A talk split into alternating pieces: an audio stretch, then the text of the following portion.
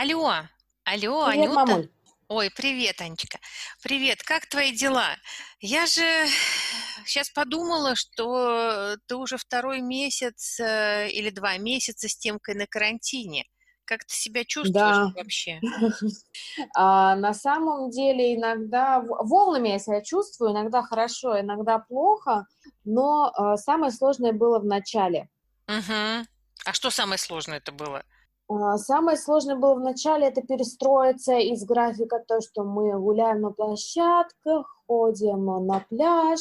То есть ребенок, по сути, большую часть дня сам занят с кем-то, гуляет с кем-то, играет, и я ему по факту не нужна там покормить, спать, уложить, чуть-чуть поиграть. Когда начался карантин, мы прям засели дома с ним, долго не выходили, и было сложно, потому что, естественно, ребенок а, всю жизнь заняты, то детский сад, то спортивные секции, то детские площадки, то еще что-то. То есть его развлекали по-хорошему. Оказался наедине с собой, с работающей мамой, которая не может его развлекать 24 часа в сутки. Ему стало очень скучно. При этом у меня появилось ощущение, что я плохая мама, что я не уделяю ему много времени, что мы как-то не занимаемся, и потом у меня это переросло, что вот какого ребенка я воспитала, он тут не слушается, ест плохо, везде лазит, везде прыгает, то есть было вот такой момент прям напряжения, когда ну плохо все, и мне кажется, это вот когда а, как раз как называется выгорание, правильно Мгм. я говорю? А, Ну да, выгорание, оно очень связано с истощением, а, потому что э, выгорание э, появилось сначала как э, выгорание а, врачей, да, которые работали с тяжелыми больными, и потом уже перешло на всех людей, которые очень много эмоций вкладывают в, в общение с другими людьми, а а сейчас уже появился термин родительское выгорание, то есть вместо ровного горения, а, костра, энергии а, остается пепел, то есть выгорание, истощение, астенический синдром, вот э, такие слова описывают этот процесс. По сути дела, истощение. Но в первую очередь оно идет эмоциональное. Мне кажется, сейчас у многих родителей именно на карантине, вот я прям смотрю э, в глаза родителей, безнадежно уставших, и вижу в них выгорание. Возможно, конечно, это перенос, но многие родители говорят, что как? То есть раньше и к бабушкам, и погулять, и в кафе, и в детский центр, даже несмотря на то, что многие родители сами занимаются своими детьми, вот так вот один на один они оказались вместе первый раз, что вот никуда не деться. Да, и, ребенку нужно по- получать новые впечатления, а, поддержку, энергию, э, э, как бы драйв, э, и от кого-то это получать нужно, и он, конечно, все тянет, тянет, тянет из родителей, э, потому что ему предоставлялось столько всяких ресурсов там в мире раньше, а сейчас только родители. А родители, э, как бы, ну, из кого все это брать-то? От родителей, конечно. И они не выдерживают, это да, это да. А как ты с этим справилась вообще? Вот до сих пор жива и как-то вроде как неплохо Да. выглядишь даже. А, На самом деле я скажу, наверное, грубо, я забила, ну, не на ребенка, а на все свои какие-то а, ожидания от него, требования и ожидания и требования от себя убрала. То есть вот я у него единственная мама, другой у него не будет. Он у меня единственный ребенок, другого у меня нету. Вот карантин нам дан, вот, надеюсь, единственный раз в жизни, вот такой вот, но до, до этого такого не было.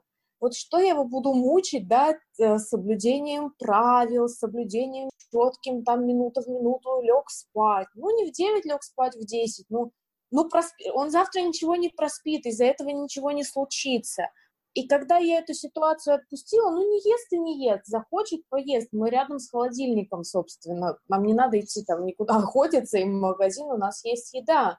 Я расслабилась, и ребенок расслабился, соответственно, мое состояние дети же считывают, и как-то стало все просто. Да, иногда мы друг на друга там и позлимся, и посердимся, и он чем-то недоволен, и я чем-то недовольна. Но это, как ты говоришь, такое вот ровное горение. То есть оно вот течет, перетекает, бывает по-разному, но вот какого-то пика, надрыва, его уже нету и с моей стороны, и с его стороны. И к этому, мне кажется, еще, конечно, мы уже попривыкли за два месяца, адаптировались и новые какие-то себе развлечения, новые занятия. То есть, ну вот мы действительно адаптировались. А какие вы нашли занятия? Это интересно. Ну, мы начали, во-первых, заниматься. При этом, при всем то, что я забила, мы начали заниматься, да, как бы Тимке скучно, ему хочется с кем-то общаться, как это сделать, чтобы все было правильно. А, онлайн-занятия, если мультики, то на YouTube какие-то. И ему самому нравится смотреть прогресс, да, то есть у нас там есть листочек, вот ты знал там столько слов, теперь ты знаешь столько слов, там ты знал столько форм, теперь столько на английском. Плюс мы добавили активно спорт, разный спорт пробуем, но здесь важно, у нас, у нас постоянно идет переключение деятельности, а, то есть я его развлекаю в плане поучились, покатались на роликах, сходили погуляли, а, там, пообедали, не знаю, на крылечке, пообедали дома, ну, то есть постоянно что-то разное, потому что, мне кажется, это в карантине максимально важно, потому что вы сидите в одних и тех же четырех стенах, у вас не особо много чего есть поделать, никуда не поехать, ни с кем не встретиться. Надо как-то искать выход, и я вот а, просто все, что могла, все собрала, все онлайн-курсы, все спортивные какие-то снаряды, все, все мячи взяли, все там коньки, а, роликовый скейт, велосипед, а, бегать он у меня научился, там лазить по деревьям, ну то есть э, очень много всего разнообразного у нас появилось в жизни. А, ведь ты тоже чем-то занималась до того, как начался карантин. Как с твоими-то занятиями дела обстоят ну, сейчас? С моими занятиями нормально, то есть мне, естественно, помогает режим дня, да, то есть я то, что говорю, то, что я забила на все это, я не предъявляю к этому требований. Ну, но режим дня важен ребенку в первую очередь, потому что он знает, что идет зачем. А, он важен мне, я знаю, когда у меня есть свободное время, а, и вообще так спокойнее но как бы это свобода в рамках, про которую говорят, наверное, сейчас все психологи, да, то есть ты ставишь рамки, а внутри них свобода. То есть у нас есть там утра, мы можем пойти, вот мы на улице, и мы можем на роликах, на велосипеде, туда, сюда, на рыбалку, и там куча вариантов, что ты хочешь делать. Не хочешь гулять, пожалуйста, не иди. Ну, как бы у нас время то, что мы можем заниматься чем хотим. А, и, соответственно, есть время, когда мы занимаемся чем-то надо. Потому что у мамы тоже есть свои потребности. Мне надо ответить на почту, мне надо позвонить. Соответственно, это первый план дня, если разговор с Москвой. И мы вот это вот э, структурировали. То есть я не знаю, как это назвать, это какой-то структурированный хаос, что ли. Ты расскажи мне, пожалуйста, как школа, как это делать правильно? Ну, то есть как ну, выгорание, я так понимаю, рано или поздно, периодически или рано или поздно выпадают как бы многие, uh-huh. но как оттуда, да, мы не будем говорить, как туда никогда ни за что не попасть, такое бывает, это нормально, как оттуда вот э, вылезти и не погрузиться в это выгорание. А, э, но мне кажется, что все-таки в, э, ну, в нормальных условиях, без экстремов, э, как вот без резкого изменения жизни, можно туда не попадать, а, потому что что такое выгорание, да, или откуда оно берется? Выгорание – это длительный стресс. Это длительный стресс, а, с которым ты не справляешься. Ну, во-первых, стресс сначала изучался в применении э, или в контексте реакции «бей или беги».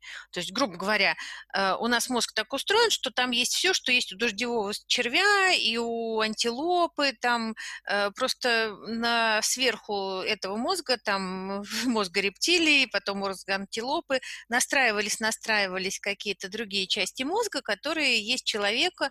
А вот неокортекс есть, например, только только у человека. Поэтому на стресс мы реагируем и так, как животные, э, и так, э, как реагируем мы. Да? Ну и, соответственно, что такое стресс? Да? Ну вот первый стресс. Э, значит, идет себе антилопа, видит, на нее летит лев. Да? Э, значит, э, или какое-то там другое животное страшное, что-то большое, ну что-то большое и с открытой пастью, и ревет, да. Э, ну, значит, первое, идет быстрая оценка угрозы, значит, если я чувствую себя сильнее, бью, если чувствую себя слабее, убегаю, если не могу даже убежать, притворяюсь мертвым, да, вот нормальная реакция. И под, и под это заточен наш организм. То есть по-хорошему встретился с угрозой, ребенок э, там закапризничал, он более слабый, э, вот на уровне животного, нецивилизованного, ударил, ты разрядился, гормоны, как бы сказать, в норме опять, и нервная система пришла в норму. Понятно, что если ты человек, у тебя есть ценности, ценности отношений, запрет уже у млекопитающих, как бы детенышей бить нельзя, да, там, или наносить им травму нельзя, а человек тем более думает о душе и личности ребенка, это совершенно недопустимо. А, поэтому даже если на тебя летит какой-то там, не знаю, там другой человек случайно наткнулся. А, поэтому речь идет о таком стрессе, который надо выдерживать. Да? То есть мы не можем. И тогда у нас э, есть, э, в Селье описал адаптационный синдром. Это э, когда есть стрессор, ну то, что вызывает стресс, да, например, капризы ребенка. Есть мобилизация организма, который готов вот это бить, бежать, и есть ограничения, то есть мы понимаем, что не бить, не бежать, мы не, мы не можем убежать от собственного ребенка, мы не можем его ударить, мы не можем притвориться мертвым, э, то есть лечь и сказать, все, ты меня не, не трогай. Сказать можно, трогать тебя все равно будут. Э, тогда есть э, стадия сопротивления, то есть организм э, сопротивляется этому стрессу, и ты еще можешь делать все свои дела и выдерживать, э, и выдерживать еще дополнительные стрессоры, но потом наступает истощение, потому что не было разрядки, да, Потом наступает истощение, и выгорание, соответственно. А, э, ну, дальше стали исследовать, и был такой исследователь э, Ричард, Ричард Лазарус, который сказал, слушайте, а в стрессе-то, когда его испытывает человек, есть не только физические факторы. Ну, например,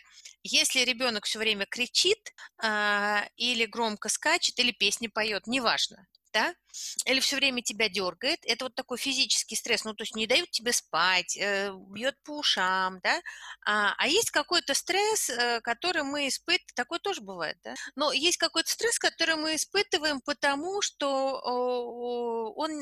вызывает у нас угрозу такую, как сказать, гипотетическую, ну, условно говоря.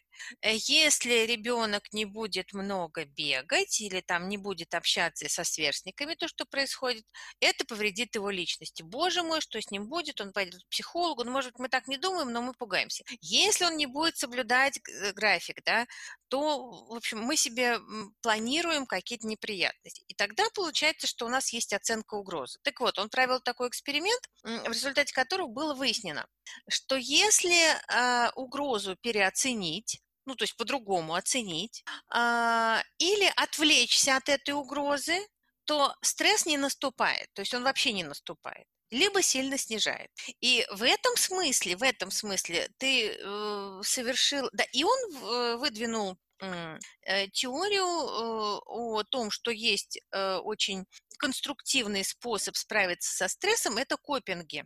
Ну, то есть от английского слова копинг э, – совладание. И, как, и какие же группы копингов есть? Первая группа копингов – переоценка угрозы. или переоценка последствий. И ты как раз об этом сказала, а, что очень важно сесть и подумать, если у вас постоянный стресс, а правильные ли у вас цели? А, соответствуют ли эти цели вашим ресурсам? То есть если для того, чтобы ребенок поступил в элитную школу с двух лет, э, с ним надо заниматься, а, там, не знаю, там 12 часов в сутки, 12 там репетитором, э, и ходить на кучу развивающих занятий, э, то стоит ли это делать?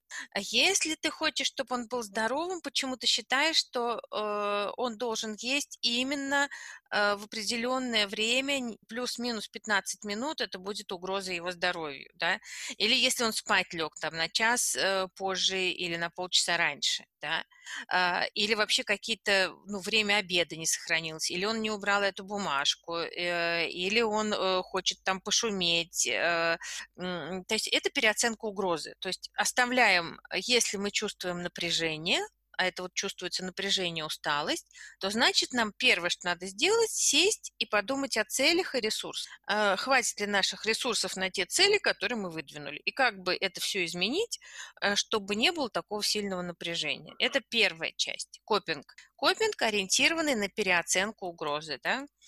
А, вторая mm-hmm. часть – это, собственно, решение проблем, потому что если сказать, о, мы вообще не будем ничем заниматься, э, пусть он бегает по дому, я просто одену наушники э, или выпью снотворное, выпью снотворное, одену на глаза вот этот вот, э, ну, повязку, а в уши эти беруши, то все будет хорошо. Не будет. Поэтому все-таки переоценив угрозу, оставив только необходимое, э, проблему решать надо. Чем занять ребенка? Вот ты мне как раз сейчас рассказывала, чем занять ребенка, да?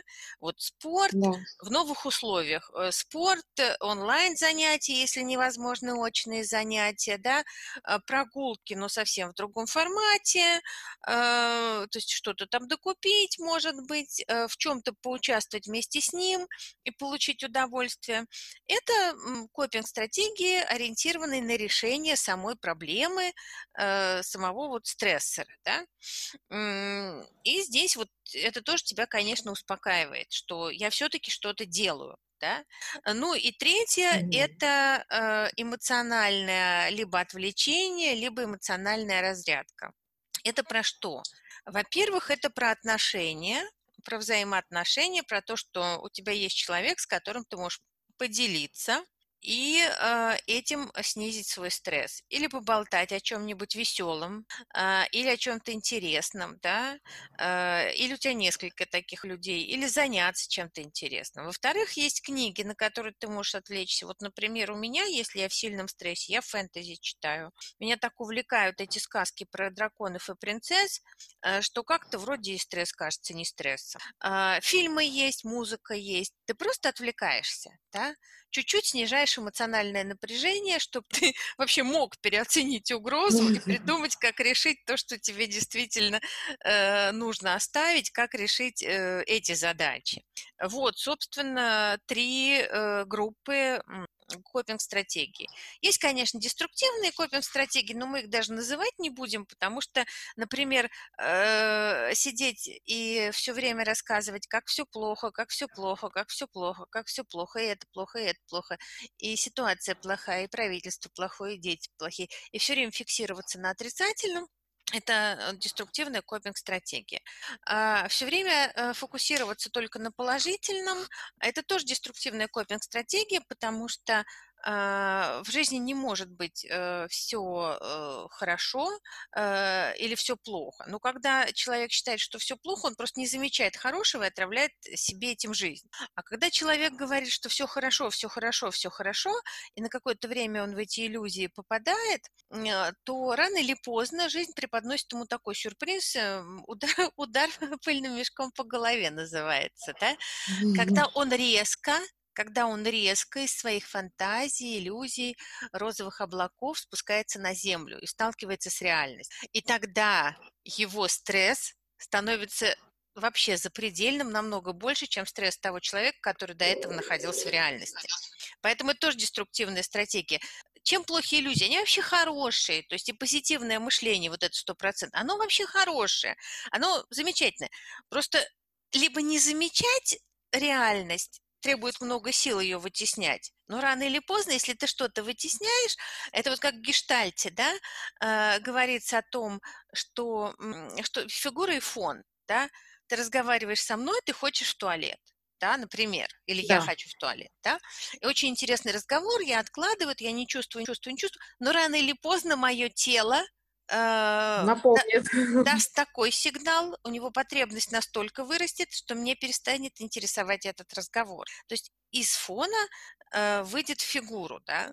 Э, и то же самое mm-hmm. происходит с э, любыми проблемами, которые ты не решаешь. Они копятся, копятся, копятся, оставаясь в фоне. У тебя в фигуре розовые облака, белые единороги, там розовые слоны бродят, да, цветочки цветут, вообще солнышко светит.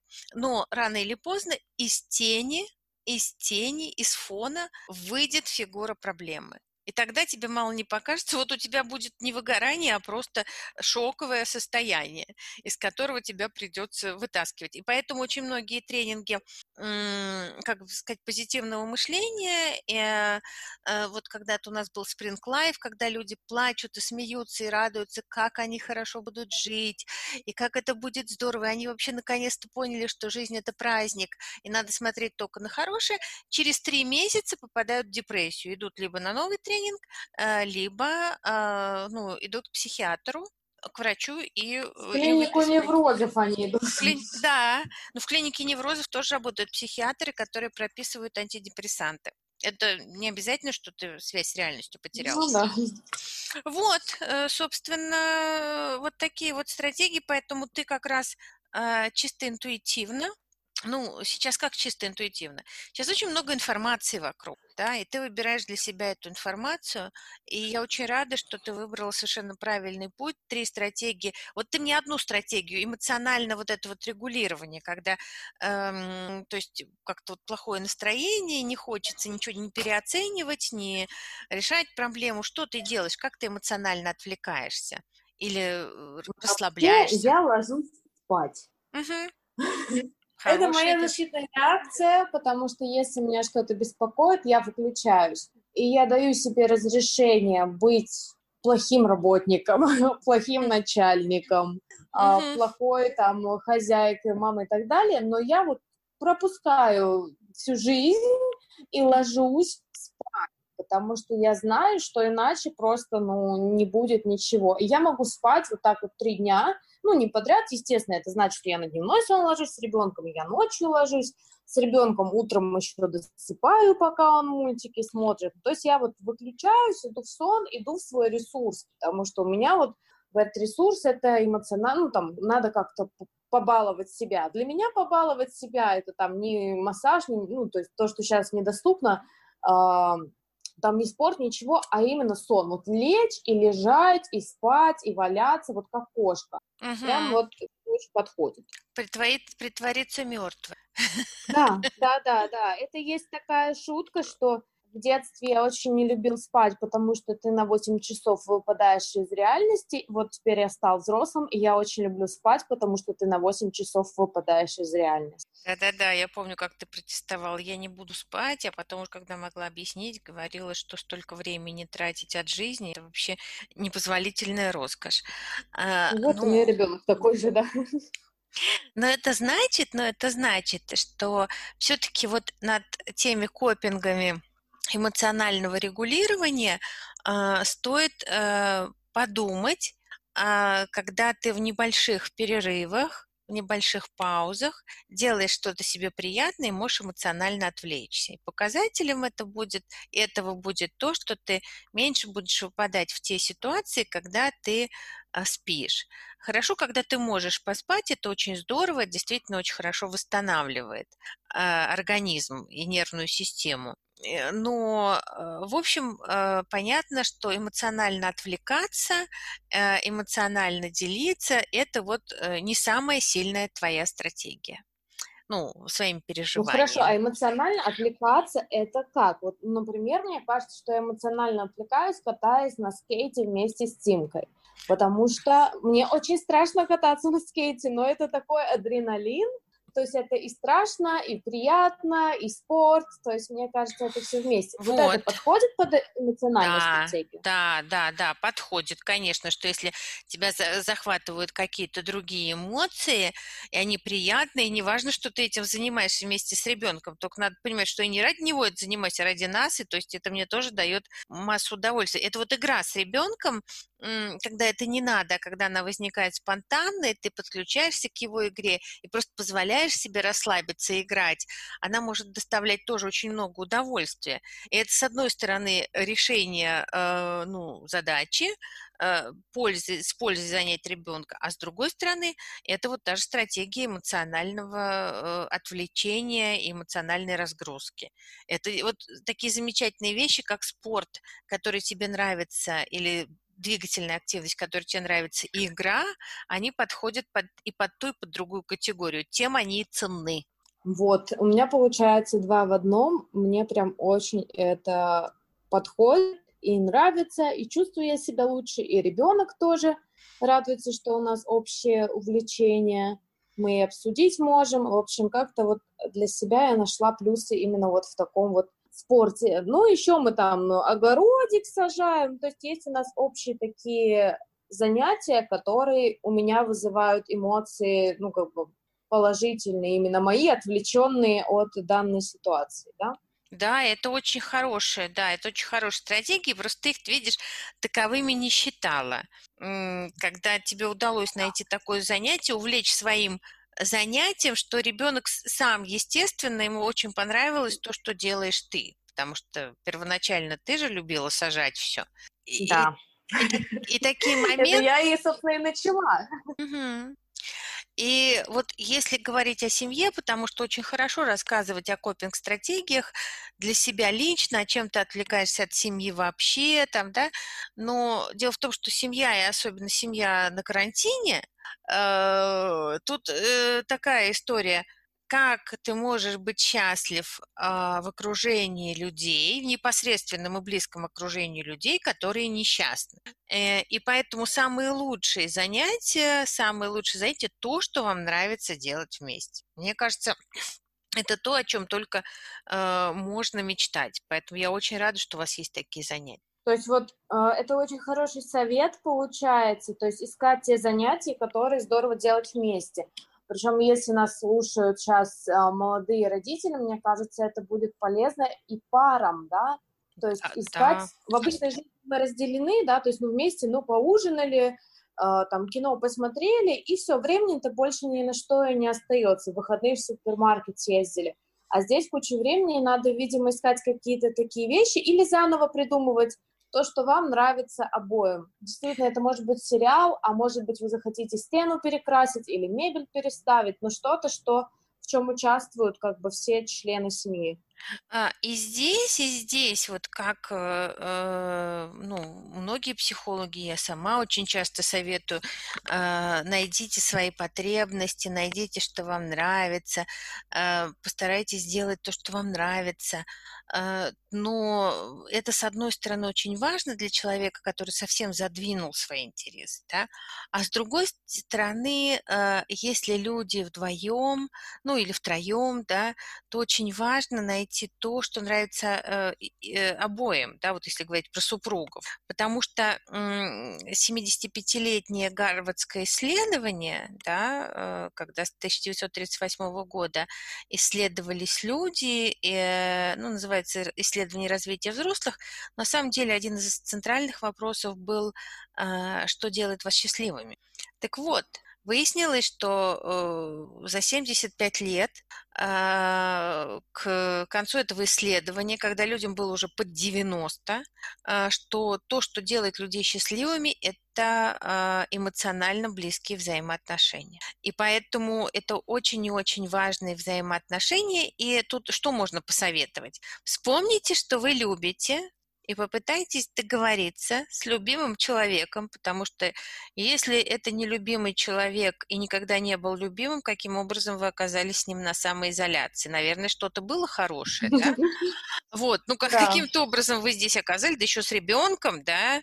А, известно всем, mm. что дети рождаются вроде как от избытка, от любви, от желания что-то еще новое принести в свою жизнь. А, то вспомните, что вам нравилось, во-первых, и, во-вторых, попробуйте сделать то, что нравится одному из вас. Если у вас нет ничего общего, а, попробуйте то, что нравится одному, то, что нравится другому. Можно договориться делать это по очереди, искренне попытаться понять, что в этом хорошего. И я думаю, таким методом проб а, вы найдете несколько занятий, которые нравятся вам обоим. А может быть, вы их уже знаете. Может быть, вы уже знаете, но не считаете их слишком серьезными. Так вот, э, и недостойными, так сказать, сказать, времяпровождения во время карантина. Так вот, это очень важная часть для борьбы со стрессом. Найти то, что вам нравится двоим, и позволить себе это делать. А, ну, если у вас есть дети, там, троим, четверым, кому-то нравятся какие-то игры очень простые, кому-то нравится готовить, я не знаю, там, лепить пельмени, ну, и лепите вы эти пельмени э, сколько хотите, кому-то потом пельмени налепили, соленым тестом занялись, раскрасили его, да, кому-то нравятся какие-то там пенные вечеринки, ну, устройте, например, с э, пеной для бритья, игры в ванной, да, как она там сползает. Поэтому масса-масса э, вариантов, которые могут показаться глупыми, но они служат двум целям. Э, копинг стратегии эмоционального отвлечения э, и улучшению взаимоотношений, что делает вас более счастливыми и, соответственно, является профилактикой вот этого выгорания. Прекрасно. Мне кажется, это отличные советы, и мне кажется, это прям даже не совет, а такое вот направление к действию дано, и э, будем надеяться, я и уверена, что это многим поможет. Но от себя хочу пожелать родителям э, терпения, сил, заботиться о себе, помнить, что вы у себя есть, вот, и действительно вот применять то, что порекомендовала моя мамочка. А, спасибо большое, мое солнышко. А, а нашим слушателям я тоже хочу пожелать удачи. Я уверена, что у вас все получится, если вы захотите найти то, что делает вас более счастливыми. И если у вас будут вопросы, пишите нам, мы с удовольствием на них ответим. Всего вам доброго.